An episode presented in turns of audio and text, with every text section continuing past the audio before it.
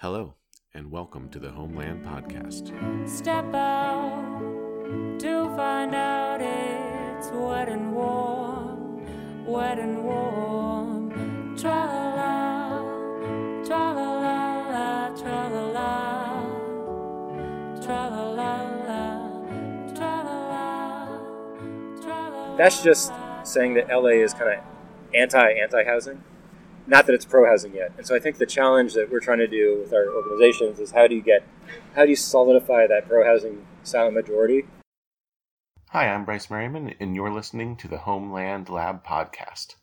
Sometimes an interview comes together through serendipity.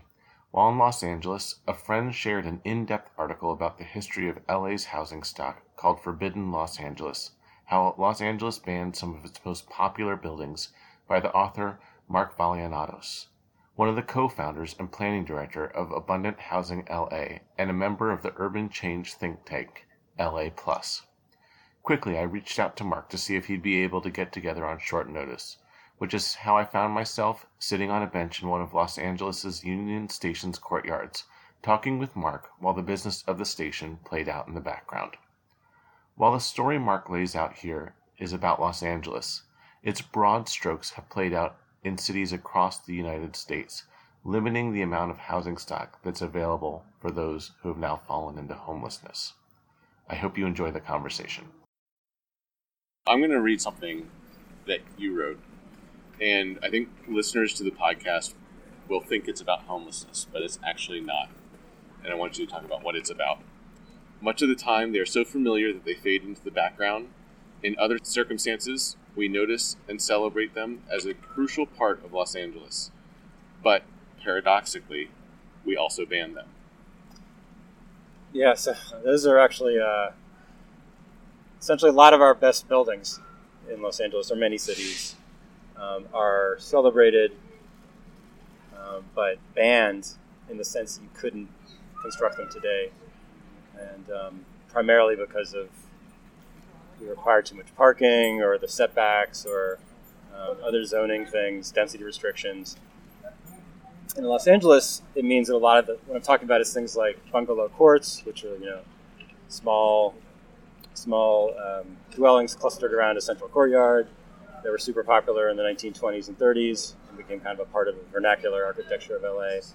Um, other similar types of courtyard apartments that were also, you know, you know, Spanish Revival in Moorish style. They're really beautiful. They have a nice little oasis in the middle. Same thing. They got killed, killed or deformed by parking requirements and starting in the 30s.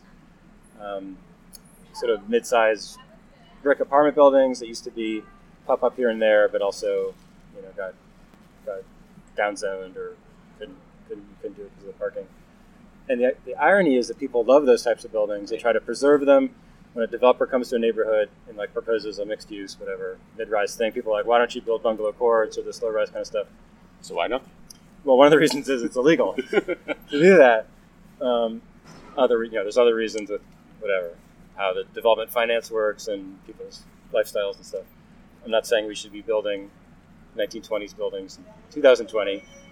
We want, you know, you want better seismic safety and fire safety and um, more insulation, that kind of stuff. But it's this, this interesting thing that always struck me that you that we had essentially eliminated, systematically eliminated each kind of popular form of low-rise apartment building that became popular in Southern California.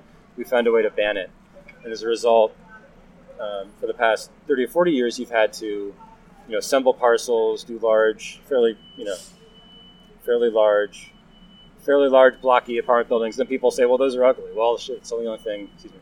But those are the only things we let people build, and then people reject those and want to downzone so you can only do single-family house or something like that.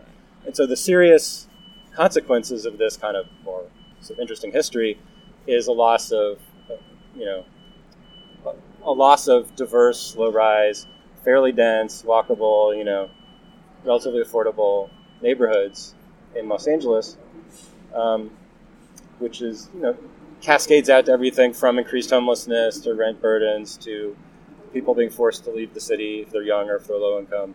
Um, so it's both a kind of detective story on urban design and planning, but also it's it's really consequential today if you think about the housing crisis. And I th- and the parallels that, that you draw, I mean, it's so easy to interchange the phenomenon of homelessness with this loss of housing, and and it seems like these two things are really interwoven together. Um, I wonder if, if you just could, on that point, actually, you know, Yeah.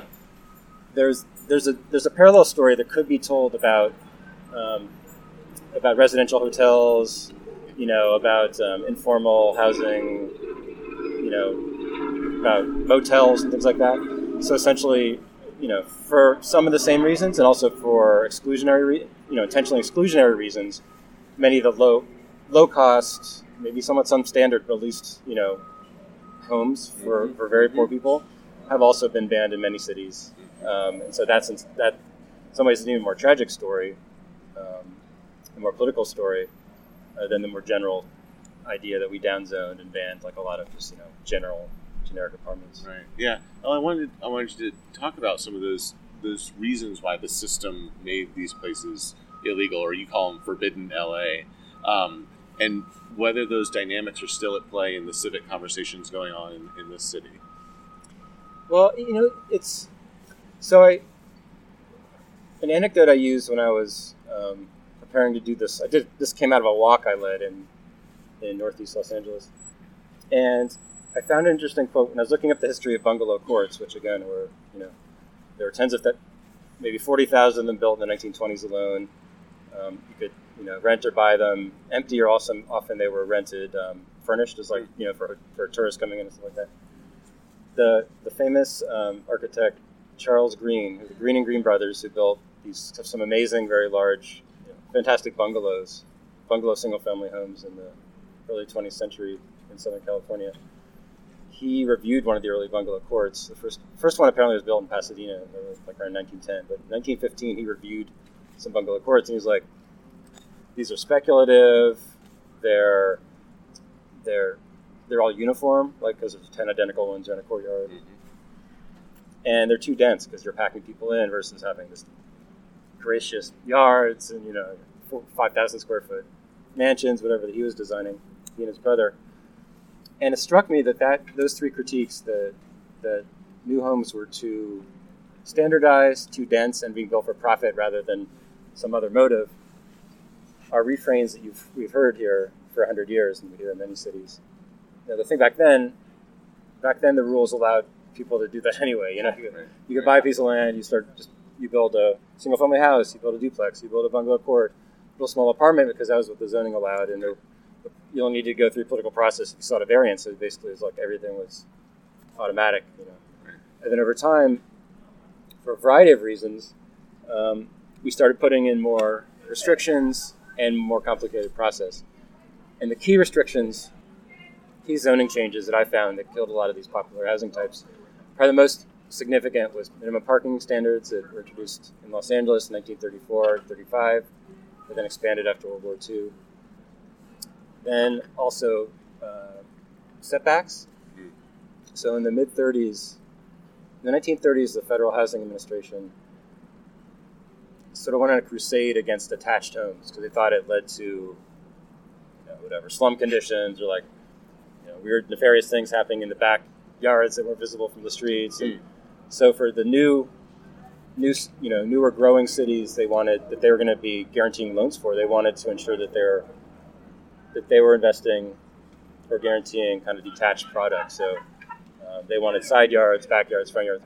And LA passed an ordinance on their recommendations, and so that restricted the amount of land you could use. And so rather than having again like a bungalow court where you're hugging the, the outline of the property Okay. and the open space is shared in the middle, you now had to do side yards and backyard and, and sort of and you also had to put parking somewhere and so eventually it, it limited what you could build. And then density restrictions are the third where it used to be you know so those were kind of indirect density restrictions. It just mm-hmm. kind of tended to limit the number of units you could put on a property. But they weren't they weren't framed that way. It was it was a consequence of Right.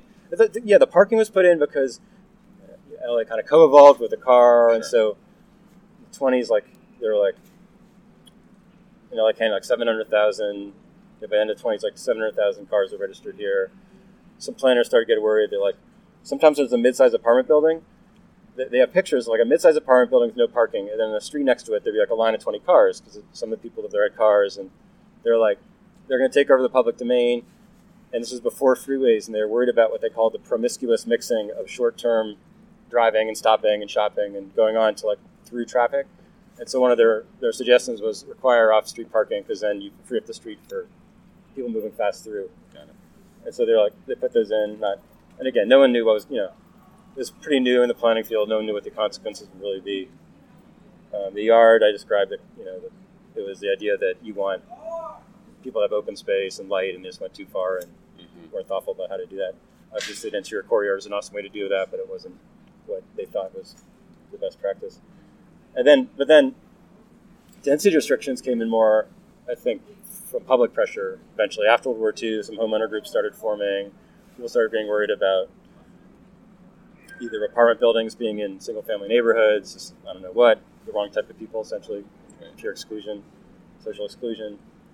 Um, there's often a racist element to that when you have Latino immigrants or African Americans trying to move into certain neighborhoods is one way of restricting who could come in. And um, uh, later in the 70s and stuff, you started to have a you know, ecology movement come in, talk about population growth being a problem. And so you had a rising power among groups opposed to growth that sort of upended the, the traditional land use politics in LA, which have been very pro developer just because it's kind of built around real estate in a real estate boom. And so you started to have not just indirect restrictions through these spatial rules, but also had direct limits on the number of dwelling units you could have per square foot or acreage of the property. And so those three things together um, ended up killing not only the lovely, the old lovely um, multifamily properties from the 20s and 30s, but also the dingbats, which were what we call um, we call dingbats is like our was our low-rise wood frame apartment buildings of the late 50s, early 60s. They tended to be they put the maximum number of units on a lot based on the parking, and to deal with that, they actually the parking was like was tucked under the front of the building, so it kind of cantilevered out in front or the side of the building. It was this very you know sort of cheap construction, Right. but then they put this often very very cool um, stucco facades, like with like you know atomic starburst or like you know a coat of arms, like it's some you know Tudor thing or whatever. Very California. it Very, yeah, sounds it's like totally awesome. But then they increased the parking requirements in the '60s and, and ended that type of building, and so we started moving to multi-lot. You know, big, big buildings, big apartment buildings with parking underneath, partly underneath in the center. Um, So now your your costs per unit are going up to construct because you're having to dig down and and also, you can't buy the standard 50 by 100 lot. You have to like assemble lots or buy larger lots on boulevards and stuff like that. So, so talk about um, you. You had some a nice discussion about who was building these units, both in the past and who's building them as we as we lean forward into the future. Talk talk a little bit about that piece of the equation. Well, the general point is that the more, the harder you make it to build something, the richer you have to be to do it, and therefore you cut out, you start cutting out um, individual homeowners out of the equation, small developers, and especially this dingbat, this dingbat apartment boom of the '60s, '50s, and '60s in LA. It was often like um, sort of upper middle class people or like dentists or accountants or whatever had some money and they wanted to, they could get a better tax deal putting some of that money in real estate Right. versus keeping it all in the bank or whatever. And so they would just like buy a piece of land, like a you know a lot that was zoned for multifamily, and then hire like a developer or an architect and just put up one really quick. Like nine months later, nine months after they bought the property, there'd be people living there and Hmm. start getting rent and stuff because it was just a standardized you know Right. thing. Lo- local owner investing Right. in the community. and it like wasn't like a paradise. Is you know, you had probably there was um, in many parts of the city they there still be like race you know racial restrictions on who they rent to and stuff like that. And these buildings, you know, n- nowadays we're retrofitting them for earthquakes because they're what they call soft story, where they, you know, because of the cantilever, you have like in earthquakes here you have the top collapse down into that carport area and stuff. Mm-hmm. But we have a rule now. You have to, you know, in the next ten years, you have to retrofit them all. Uh, but the point was that there were, they provided a lot of housing. They could be built quickly. They could, yeah, you could have owner owner investors build them, so it wasn't big big corporate investors or you know finan- financial institutions doing it. and it was people have written about it as a kind of democratic form of architecture because it was like when you moved to LA, 1961 or whatever, whether you're trying to break into the film industry or do what the hell you're trying to do, like you could just find an apartment, a single unit or you know single bedroom, two bedroom, and live there until you figure out what you're going to do permanently. And it's like an entry point for people, and we've really lost that today. So as I mentioned, we have we have a, a city and a region that were historically magnets for people wanting to reinvent themselves and to move here, now becoming a place where you have an outflow um, of, of especially people who are young and can't afford to live here or are low income. And the same is true of California in general. Uh, and the places people are leaving for, you know, they're not, you know, they're they're moving to places where that states that are like that like are anti-immigrant or that you know are trying to stop brown and black people from voting and stuff like that. So it's not like they're people are choosing to go to places that have treat them worse as individuals. It's just that they're priced out in the places that you know you're getting your ass kicked by places that aren't as progressive in other ways. And so it's a it's a paradox and an irony that West Coast blue states, which are otherwise trying to probably do better than many and try to have a fair society, like are not allowing enough homes to be built, Yeah. and and they're hurting people that way.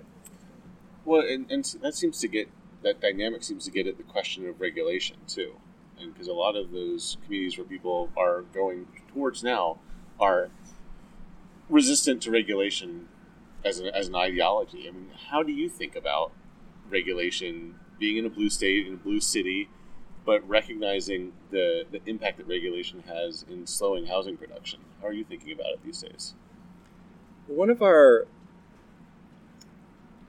one of our approaches when we were meeting with a bunch of friends and colleagues to found LA Plus was that we wanted to like that was like precisely the issue. Like, how do you have better rules to allow good things to happen in the city? And one way we were thinking about it is like you want good rules and an easy process, because in some ways it's a process that kills kills things, right? Like we're not trying to overturn, you know, fire regulations in the building code or you know have have sustainable buildings or whatever. Um, but you want to have kind of a high, you want to have kind of a high level vision that you want to have more homes of all types. You want to have sustainable buildings. You want to have diverse types of housing. You set some rules to do that, but then you make it easy for people and easy for people to do it of all of all types. So we want everyone to be a developer. Like now, you know, now it's easier in the last year to have a second home in your backyard in California. So how do you have more families doing that? How do we um, reduce the costs and make more land available for nonprofit developers to build affordable housing or permanent supportive housing? How do you again bring the kind of small market rate developer back into the picture? How do you have people do co-ops and building groups and all that kind of you know innovative stuff that is, is allowed to go on in Europe but we can't get our act together to do here? And still big build big projects too because we need a lot of homes. Right. And so we thought about that slogan of like you know good rules, simple processes. One one of my co-founders also talked about generative rules. So what are rules? Well, generative is like taken from like almost like from from mathematics and from like um, from computer programming. The idea that there's there's a simple kind of equation or program that if you if you set it loose, it kind of spins out to allow to more complexity and allow more interesting things to happen. Mhm. And so in the context of land use, it's like um, and I'll give a couple examples in a second. But it's the idea that we have rules that then allow people to take it and use it different ways and do good things Mhm. versus rules that just put a clamp on stuff. Um, and so, for an example, uh, like 15 years ago, Los Angeles, which has been, as I mentioned, historically restricting how we do housing, they actually did a really cool thing. They did something called the Adaptive Reuse Ordinance. Okay. Because in downtown LA, there's parts of downtown LA were like a ghost town. We had all these beautiful um, early 20th century office buildings in the Broadway area that were mainly empty just because the banks and everything had moved to bigger sky, sky, you know, sky, sky rises and stuff like that. And so they had a rule that you could convert those to residential use without having to add any parking. Just with, if there's no parking in the building, that's great. If there's a little bit of parking, that's great. And you could also have some flexibility in the fire code, like they allowed out, outside um, fire escapes versus interior, you know, things if there's just no space for it. Mhm. And just that simple change unlocked like 9,000 units of housing Wow. and it Okay. kind of breathed life back into downtown LA because people started actually living there again in this area, and that allowed businesses to open there, and that attracted more people, and it's kind of, you know, there's been this renaissance in downtown LA, now there's some complications that related to uh, subject to your important subject to your podcast, which is that it, that historic area is also very close to Skid Row, which is the largest skid row in the country, um, where there's similar old buildings, but they were older, you know, residential um, hotels or shelters and things like that.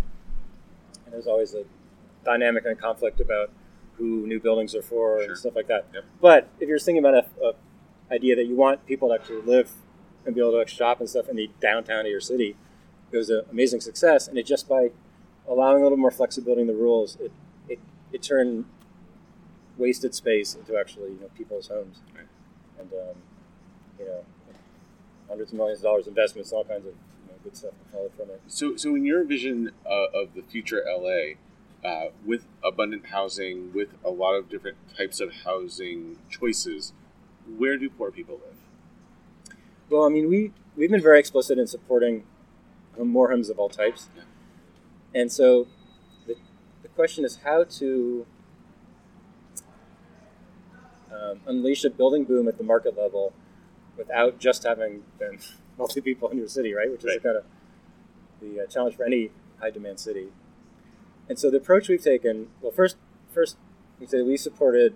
Um, there have been two good measures passed recently in Los Angeles dealing with homelessness, two important ones. One is city measure, measure HHH, or Proposition HHH, I forget, raised over a billion dollars. Essentially, residents tax themselves through property taxes to spend a billion dollars on permanent supportive housing. 20% of that could be for affordable housing, but the majority would be just for permanent supportive units. And we were very strong in support of that. We went out on canvas with other supporters. So um, we've tried to put our money where our mouth is. You know, we want more public investment in social housing. So, you know, affordable housing, you know, and, and subsidies and helping local people buy homes and permanent supportive housing, all that kind of great stuff.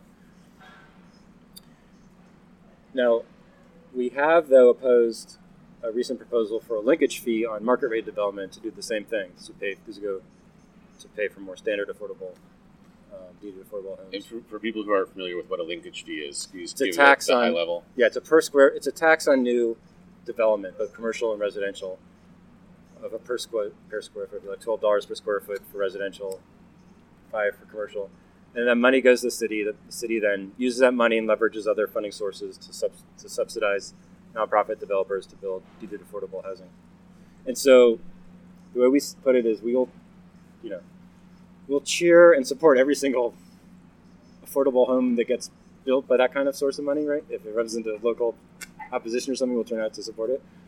But we think that society, if it's a social priority to fund homes for low-income residents, it should be, it should tax society to do that. Because when you just tax developers, in quotes, which is also then the residents of the new homes, you end up getting less, and you have a cascading, like, shortage throughout the whole market. And you have wealthier people who might buy a new condo. Now they're going to go buy an existing, you know, single-family home or something like that, or rent an existing apartment.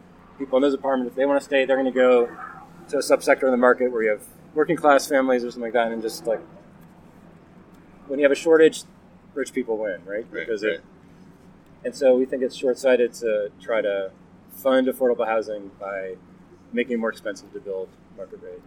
Well, I would, I would imagine from your perspective, it's not only those new affordable housing units that are that are a benefit. It's any new unit is a benefit. And in thinking about taxes, you want to tax something that is bad. And Right. Yeah, and so and so when you do like a parcel tax or property tax, you're taxing everyone. Like I'm a homeowner in the city of Los Angeles. I haven't gotten back together yet to like build a second unit on or anything like that. So I'm I'm a worthless. You know, I'm not contributing any, any new homes to the city. Why should I avoid being taxed when someone who, you know, buys a piece of land, builds ten units, small lot subdivision, whatever, or builds whatever, you know, how many homes, is having to pay? Just it's it's counter counterproductive. Um, now, part of the reason why is in California we have a, since Prop 13, which was a tax anti-tax measure in the 1970s. It, tax, it caps property taxes very low, and so um, it also requires a two-thirds vote of the public to impose any tax.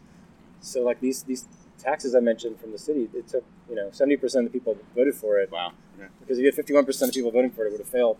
And so, but cities can bypass that and do a, a study showing that some act, some development activity causes a problem, and they they can do a fee to solve that problem. So by saying that new market rate housing creates like a higher demand for service low income service workers, and they need homes, and so the, the act of building the market rate homes creates the affordable housing problem. So therefore, we'll do a fee on them to, to pay for it. So that's one of the reasons they're doing. It's kind of workaround of our bad property tax system. Got it. But it's still it's still counter counterproductive. Right. Um, and then there's another challenging issue about how you balance all those types of housing, the types of people to keep a diverse city, is we have rent control in in city of LA, a kind of type two rent control where it's rent stabilization, where as long as you stay in the unit, it's this capped raise per every year. But when you leave, it's called decontrol. The landlord can charge whatever the market bears for the new person arriving, right? So eventually, the eventually homes become more expensive. Mm-hmm.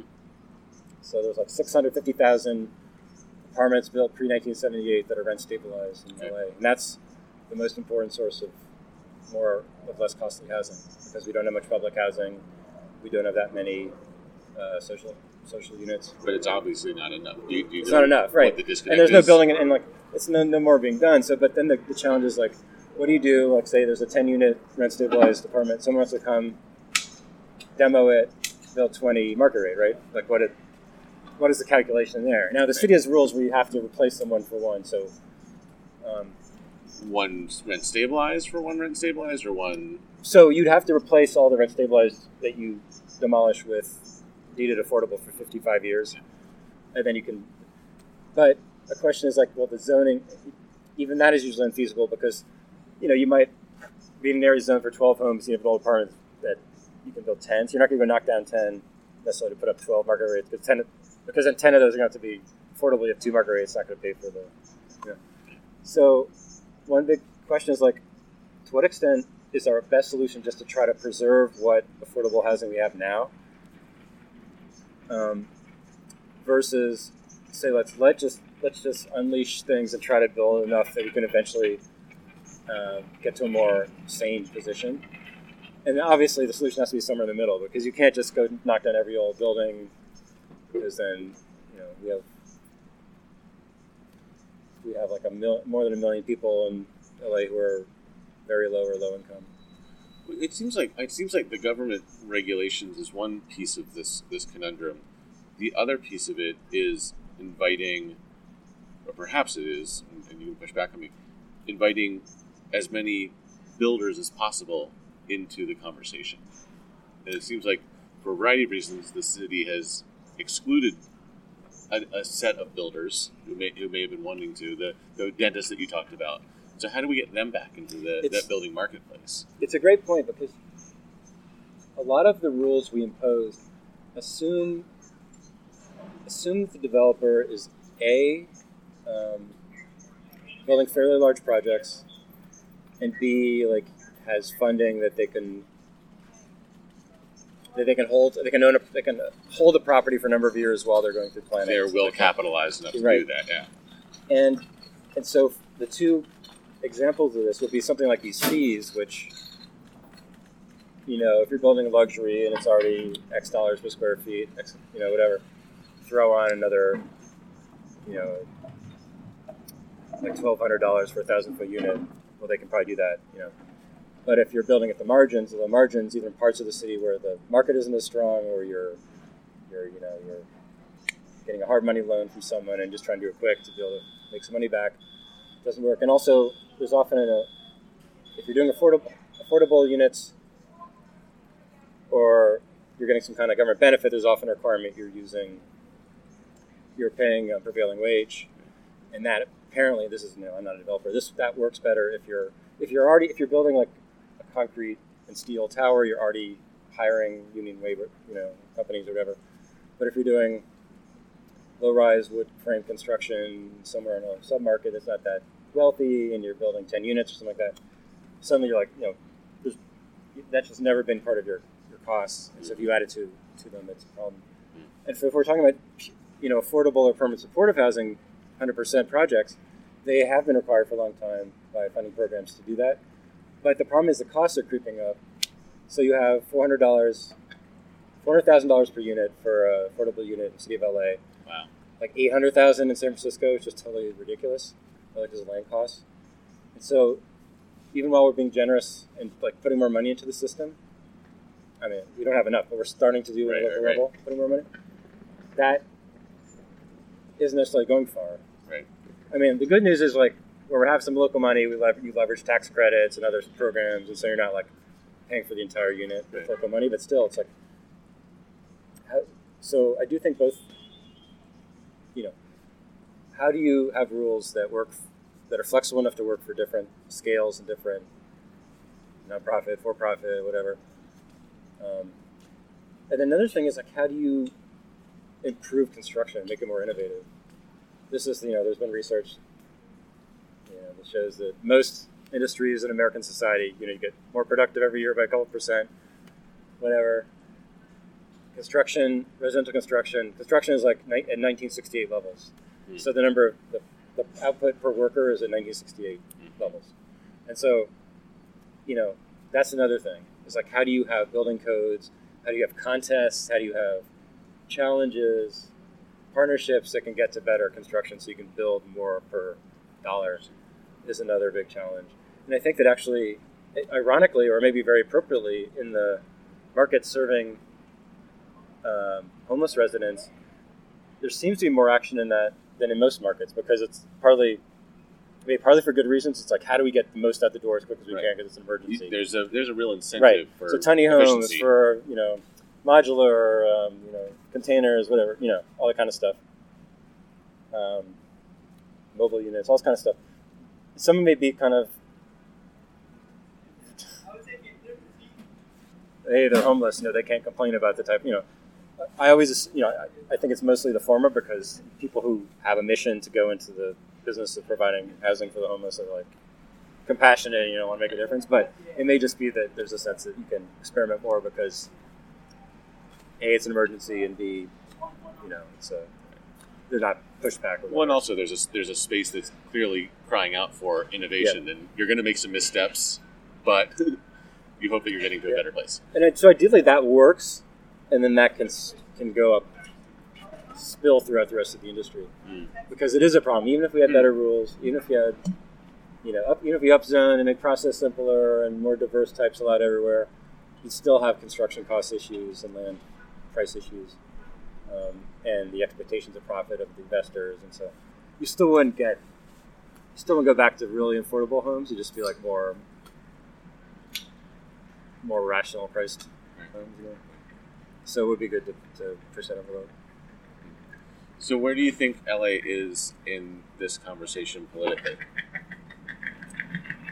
Well, it's a good, it's a great question because for a long time, there's both a kind of spoken and unspoken assumption that that Los Angeles was dominated by some slow growth politics by homeowners groups who become very savvy at figuring out how to gum up the system, and you know, and the elected officials knew that they were the people who turned out to vote in local elections.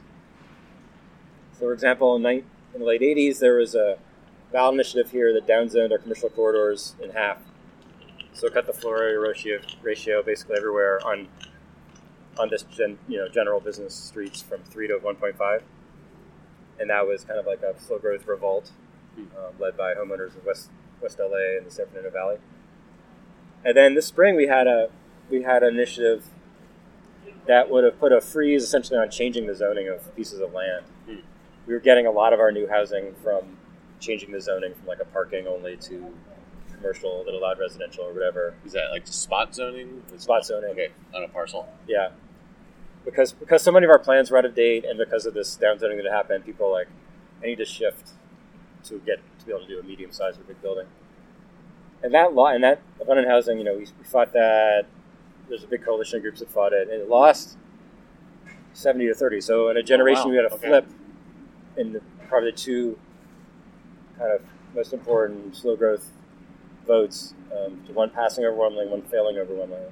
Do you, do you have a sense of whether it was an evolution in opinions or whether it was just a new generation of people coming into the, the voting rolls? You know, I, f- I forget if there was polling on the um, the age of the voters, but in many of the more wealthy neighborhoods where you might expect it to have passed and failed, so probably some of both. Also, it's really extreme, so if it could have just been as a valley. You know, it was overreaching. Sure. A more targeted one would have passed. But that that that's just that's just saying that LA is kind of anti anti housing. Not that it's pro housing yet. And so I think the challenge that we're trying to do with our organizations is how do you get how do you solidify that pro housing silent majority and actually get people speaking out so that elected officials, planners, et cetera, know that people are open to more homes of all types and to experimentation and to some densification in the right places. Because I still think we default back to this old politics where it's like, from the developer side, you come in with more than more units maybe because you know you're going to be negotiating, getting rid of them, and then so it's a long, it, it's a long like, almost like symbolic, like ritual of different public meetings and negotiations and votes and stuff like that. And in the end, you get probably what you expect at the beginning, hmm but maybe you've wasted a couple of years in which they've been paying own the land, or you know, sometimes the market cycle changes and you just have to kill the project. So the the long process here, or you get a lawsuit from some phony environmental group that stalls it for another two years or whatever. So that terrible system is still the default. You know, you're a developer, again, you're going to hire a land use attorney or consultants that can run you through that process. The city council member whose whose district it is is going to be like the kingmaker who like brings both sides together and negotiates some minor change to it. You know, that you could have done in the beginning. Mm-hmm. So we want to give, want to, the YIMBY groups want to like turn more people out so that there's a sense that the planners, decision makers, can understand that they're people who actually want more housing, and then they can make better decisions.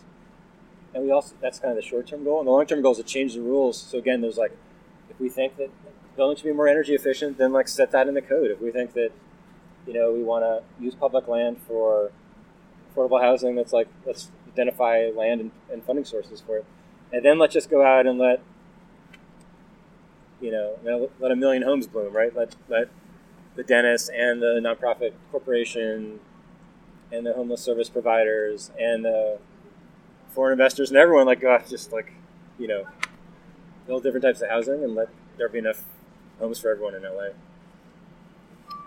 Fantastic. Um, you said uh, affordable housing on public lands. What kind of public lands are you looking at? Well, th- that's another. That's sort of a corollary to the to the billion dollar billion dollars for permits for housing here.